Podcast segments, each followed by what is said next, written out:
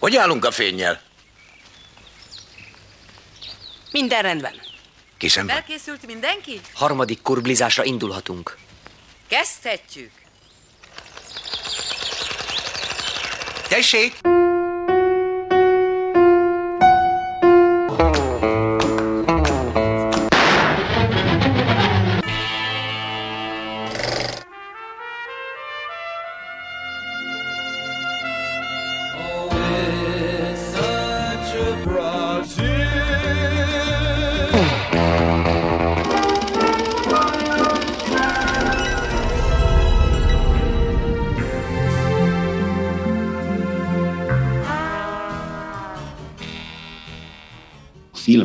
Műsorom 30. adásával újra kezdem a filmtörténelmet, és egy 1930-ban készített filmet mutatok be.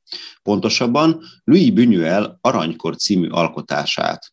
A szürrealista etika szellemében a filmnek botrányt kell okoznia a világon a második szürrealista filmként számon tartott aranykor olyan botrányt keltett, hogy Franciaországban 1930. december 10-én betiltották, és 50 évig nem vetíthették nyilvánosan. A műsorban elhangzó zenéket az Aranykor zeneszerzőjének a francia Georges Van Paris filmzenéiből válogattam.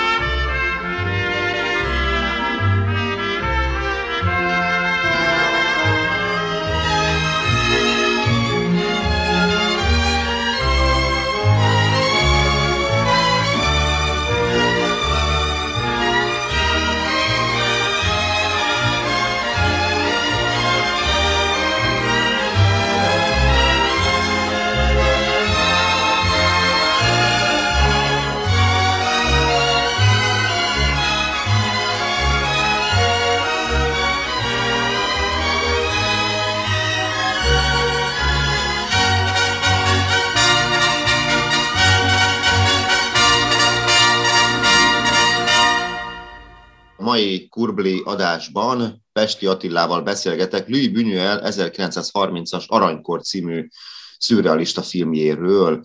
Szervusz Attila, és akkor az megkérlek, hogy mutasd be egy kicsit magad. Azt tudom, hogy te építőmérnökként tevékenykedsz, de hogy, hogy akkor itt most átadnám a szót. Szervusz! Szia! Pici kiigazítás, építész vagyok. Az építőmérnökök azok inkább a matematikai mérnöki vonallal foglalkoznak, én inkább a művészi, funkcionális vonallal. Meg kell mondjam, hogy ez a film, ez teli találat volt, ugyanis én a munkáimban szeretem a szürrealizmust alkalmazni középületeknél, mert a családi házaknál ott az otthonosság az első, a középületeknél le lehet játszadozni kicsit a szürrealizmussal. És mit értesz ez alatt végül is? Hát az, hogy um, szeretek becsempészni össze nem illő részleteket, amelyeket én úgy nevezek, hogy termékeny meglepetések, és igazából ilyenkor a, a használóknak, a közönségnek lényegében az elemi érzésével játszok, tehát nem intellektuális jelek ezek, hanem inkább érzések. Tudnám mondani egy-két példát? Hát az egyik legszembetűnőbb példa egy étterem itt Szabadkán, amely nagyon sok reakciót kapott, de azt gondolom, hogy senkit nem hagyott hidegen. Ez is volt a cél, és lényegében itt tudtam leginkább kibontakoztatni ezt a fajta attitűdöt. Értem. Megkérdezném, hogy akkor mi az, amit inspirációt nyújtott ebből a filmből neked? Nos, a film bár nagyon elszállt, én nagyon otthonosan éreztem magam benne. A szürrealizmusnak nagy hódolója vagyok, és nem különben Salvador Dalinak valami furcsa véletlen folytán épp most olvasom az egyik napló kötetét, így érte a te fölkérése, de megkeresése, tehát eh, azt gondolom, hogy joga vagyok fatalista, nincsenek véletlenek. Akkor te előtte nem találkoztál még talán ezzel a filmmel? Nem. Természetesen az ikonikus részleteit már számtalanszor láttam, ugye a tehén a francia ágyban, a püspökök ott a parton, de összefüggően nem, most nemrég láttam a filmet, amikor, amikor te fölkértél. Azt tudtad, hogy ez a második szürrealista film, tehát a film történetnek nyilvántartásában ez a második, és az első ugye az andalúziai kutya. Igen, igen, igen, hát azt, azt láttam többször is. Az andalúziai kutya ugye az, az meg egyenesen egy kötelező, kötelező filmé vált a, azok számára, tehát a magamfajták számára, akik kicsit a művészet felé is orientálódnak. Az aranykort sajnos eddig még nem láttam, de azért örülök, hogy most már megnéztem. Azt nem tudom, hogy tudtad-e, hogy az andalúziai kutya, annak kettő szerzője volt tulajdonképp, főleg kettő, uh-huh. mert még a Garcia Lorca is benne volt, tudom, hogy uh-huh. az a mhm. társaság alapembere volt, de hogy ugye a Louis Buñuel és a Salvador Dali. Volt egy olyan megfogalmazás is ezzel kapcsolatban, hogy a két embernek, a, tehát a Buñuelnek és a Dalinak az álma. Mind a ketten hasonlóan ugyanazt álmodták, és ebből születik meg. Meg kell mondjam, hogy eléggé megviseli az ember türelmét és az idegrendszerét ez a film, és ebből a szempontból is egy jó tanulság számomra, hogy nyilván így vannak az én építészetemről is az olyan fajta terveimmel az emberek, mint ahogy én voltam most ezzel a filmmel, hogy azért nem egy sima lektűr, mondjuk így, de hát a komoly dolgok azok mindig ilyenek. Ebben a filmben, ahogy így bontakozik ki, akkor világosá vált számomra, hogy, hogy értelmes összefüggéseket nem érdemes keresnem. Azt hiszem, hogy Bunyuel mondta, hogy ez a szürrealista őrületbe csomagolt romantikus film. Magával ez a nyersesség, finomság, párosítása. Most itt gondolok rögtön ott a nyitóképre, amikor a püspökök azon a sziklás parton ott állnak, ez egy elég vadvidék, és Igen. a püspököknek az a nagyon pazar ruhája az óriási ellentéte annak a nyers, nagyon szilaj tengerparti közegnek.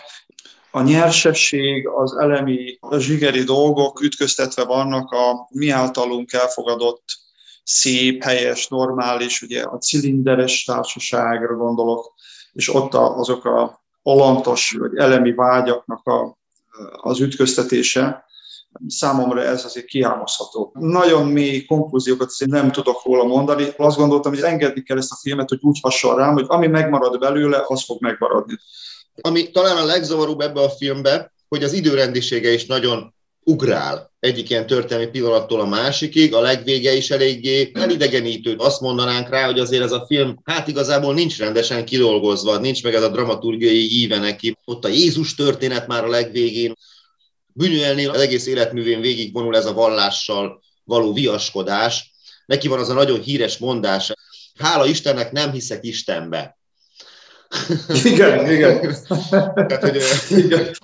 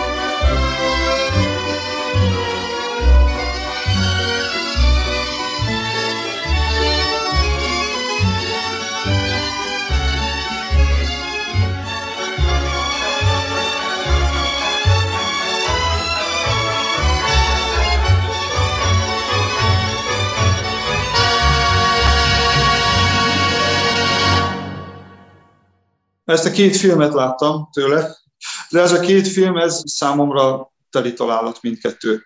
Amit én ilyen furcsán fogalmaztam, hogy otthonosan érzem magamat ezekben a filmekben, mert tőlem nem áll távol ez a fajta, nem is tudom, morbiditás, ez a nagyon erős kifejezési mód, ez a nagyon szélsőséges kifejezési mód. Címre voltam kíváncsi, hogy honnan jön, és ennek is utána olvastam. Vannak találgatások, ugye máj napig ez nem tisztázott, hogy miért aranykor ennek a filmnek a címe, de egy jó magyarázat lehet, valaki felvetette, hogy talán Cervantes Don Quixote de la Mansájából való, amikor a Don Quixote pásztoroknak magyaráz az aranykorról, amikor is az nem az aranynak az imádatáról szólt, hanem arról az időkről, amikor nem volt magántulajdon, tehát minden, mindenki volt, és ez, ez számomra egy szép allegória. Tehát, hogyha én ebből a két filmből ítélem meg Bunyát, akkor nagyon-nagyon nagyon mély rétegei vannak ennek a, ahogy fogalmaztál, látszólag darabos műveknek.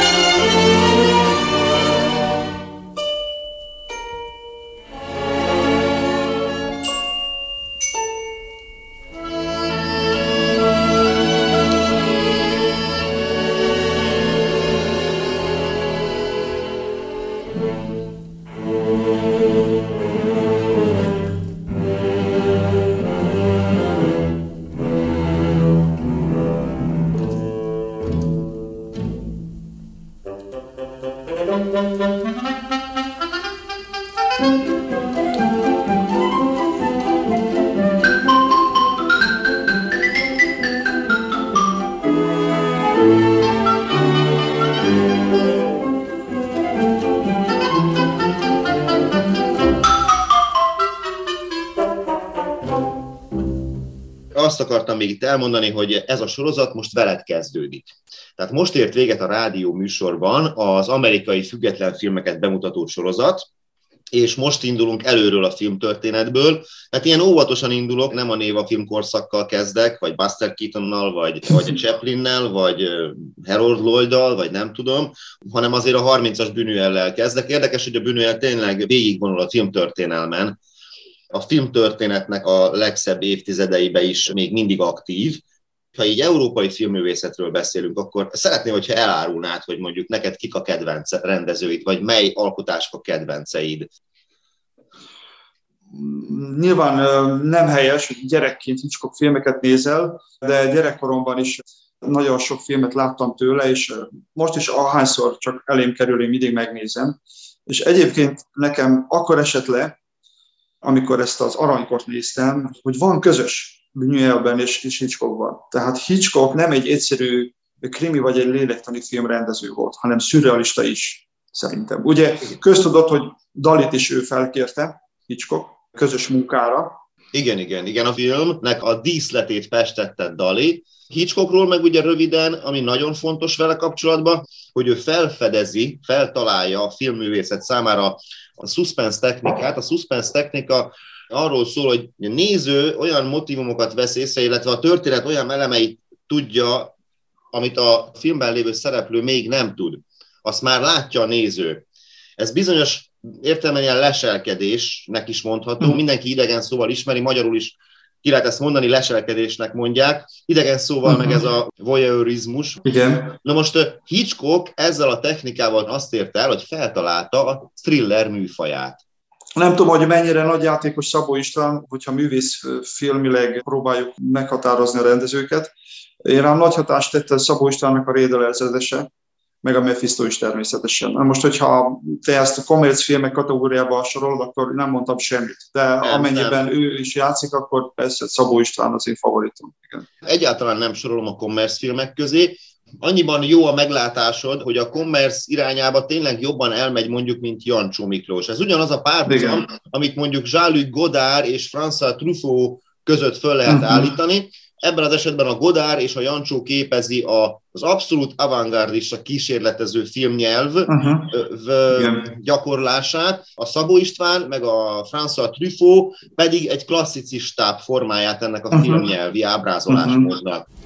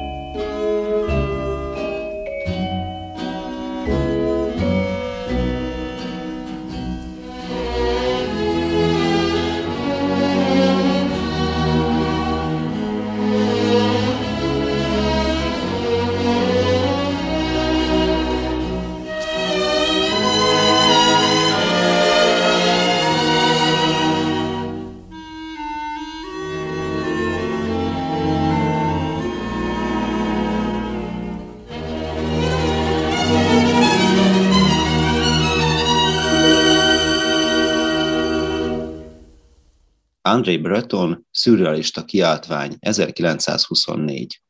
A szürrealizmus tisztán lélektani automatizmus, melyel a gondolat valódi működését akarjuk kifejezni.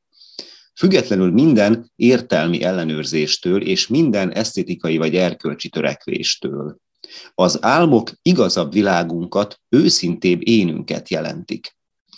A film eredetileg az andalúziai kutya Buñuel és Salvador Dali közös alkotásának folytatása, mely valószínűsíthetően az elmés nemes Don Quixote de la Mancha címen megjelent Cervantes regény soraira utal. Itt az aranykort nem az arany szeretete, hanem a magántulajdon hiánya miatt nevezték így.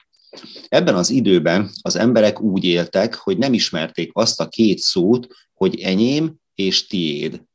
Érdemes még megjegyezni, hogy a spanyol kultúra két nagy korszakát aranyszázad 1580-tól 1680-ig és ezüstkor 1898-tól 1936 tartják számon. Ez utóbbi időszakra esnek azok az évek is, amikor a három zseni Garcia Lorca, Dali és Buñuel az úgynevezett 27-es generáció nagyjai a Residencia de Estudiantes növendékeként barátságot kötnek egymással, és az ott eltöltött éveket a három zseni közös szellemi tulajdonának tekinti.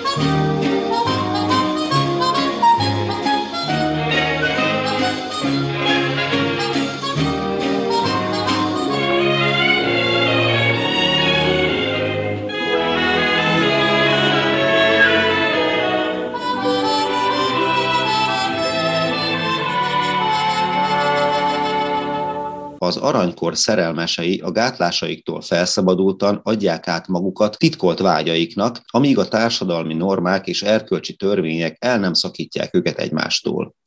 Számomra elsősorban az őrült szerelemről szól ez a film, mely egymás felé vonz két embert, bármilyenek is a körülmények, egy nőt és egy férfit, akik sohasem lehetnek egymáséi, nyilatkozza Buñuel. Sigmund Freud rámutatott az emberek ébren töltött állapotai során a bennük feszülő elfolytások álmok általi öngyógyítására.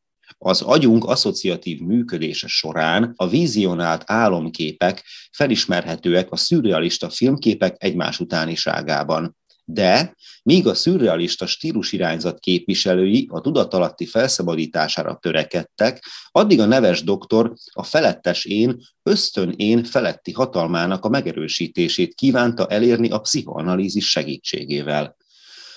A képek lázálomszerű erőszakossága, a vágy irracionális kitörése és a szürrealizmusban lényeges lázadás eszméjéhez kapcsolódó kegyetlenség, amit az elfolytott ártatlanság vált ki, az ösztönös nyers állapotban lévő szürrealizmust mutatja.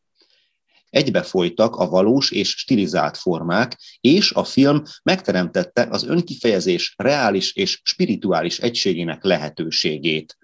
A mozgókép kiszakította a létezés valós törvényeiből a barlangba egyidejűleg befelé tartó és onnan kitörni szándékozó individumot, állítja Surányi András filmrendező.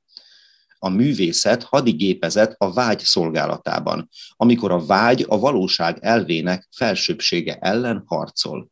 Salvador Dali.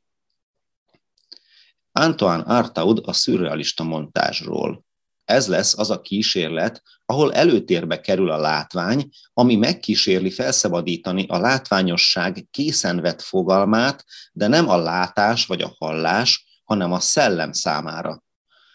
A szürrealizmusnak voltak ellenlábasai is. Ilyen volt Ádó Kiro, aki azt mondta, bűnüelék a filmtrükkök és a filmnyelv tudatos alkalmazásával azaz intellektualizmusukkal mindent elrontottak. A szürrealista hagyományba sorolt filmművészek Buñuel, Dallek, Man Ray, Maya Deren, Kenneth Anger, Gregory Makropoulos, Sidney Peterson, James Broughton, Jack Smith, a korai Brackage és Ken Jacobs filmképei ábrázoló jellegűek. Filmjeik hatása a sokra, a felforgatásra, a botrányra, a megdöbbentő kompozíciókra épül. Ezért elengedhetetlen számukra, hogy filmjeik formai alapja a narratív film formájához kapcsolódjon. Jegyzi meg Lichter Péter. A cselekmény egy tudatos pszichikai automatizmus eredménye, ám nem egy álmot próbál meg elmesélni, annak ellenére, hogy az álmok mechanizmusából sokat profitál. Louis Buñuel.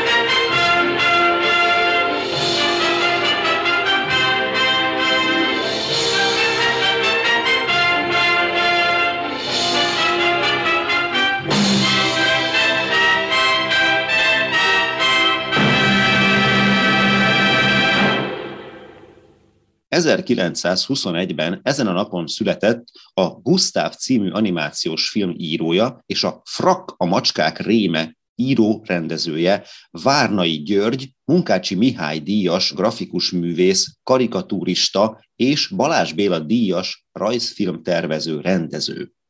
Továbbá Ma jött a világra 1940-ben Szomjas György, Kossuth és Balázs Béla díjas filmrendező, kinek a nevéhez olyan alkotások kötődnek, mint az 1976-os Talpuk alatt fütyül a szél, a 81-es Kopaszkutya, a 83-as Könnyű testi sértés, a 86-os Falfúró, vagy az 1992-ben készített Roncsfilm.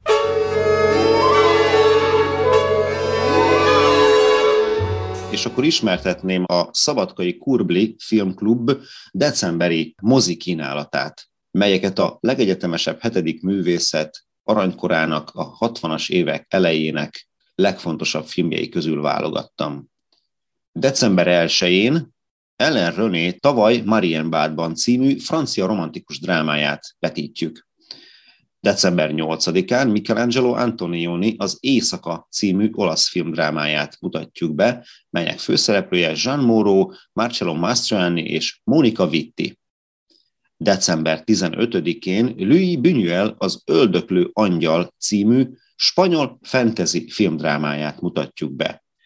December 22-én Tar Béla Werkmeister Harmóniák című magyar filmdrámáját vetítjük, majd december 29-én François Truffaut Jules et Jim című francia filmdrámáját mutatjuk be. Köszönöm a mai figyelmüket, további jó hallgatást kívánok!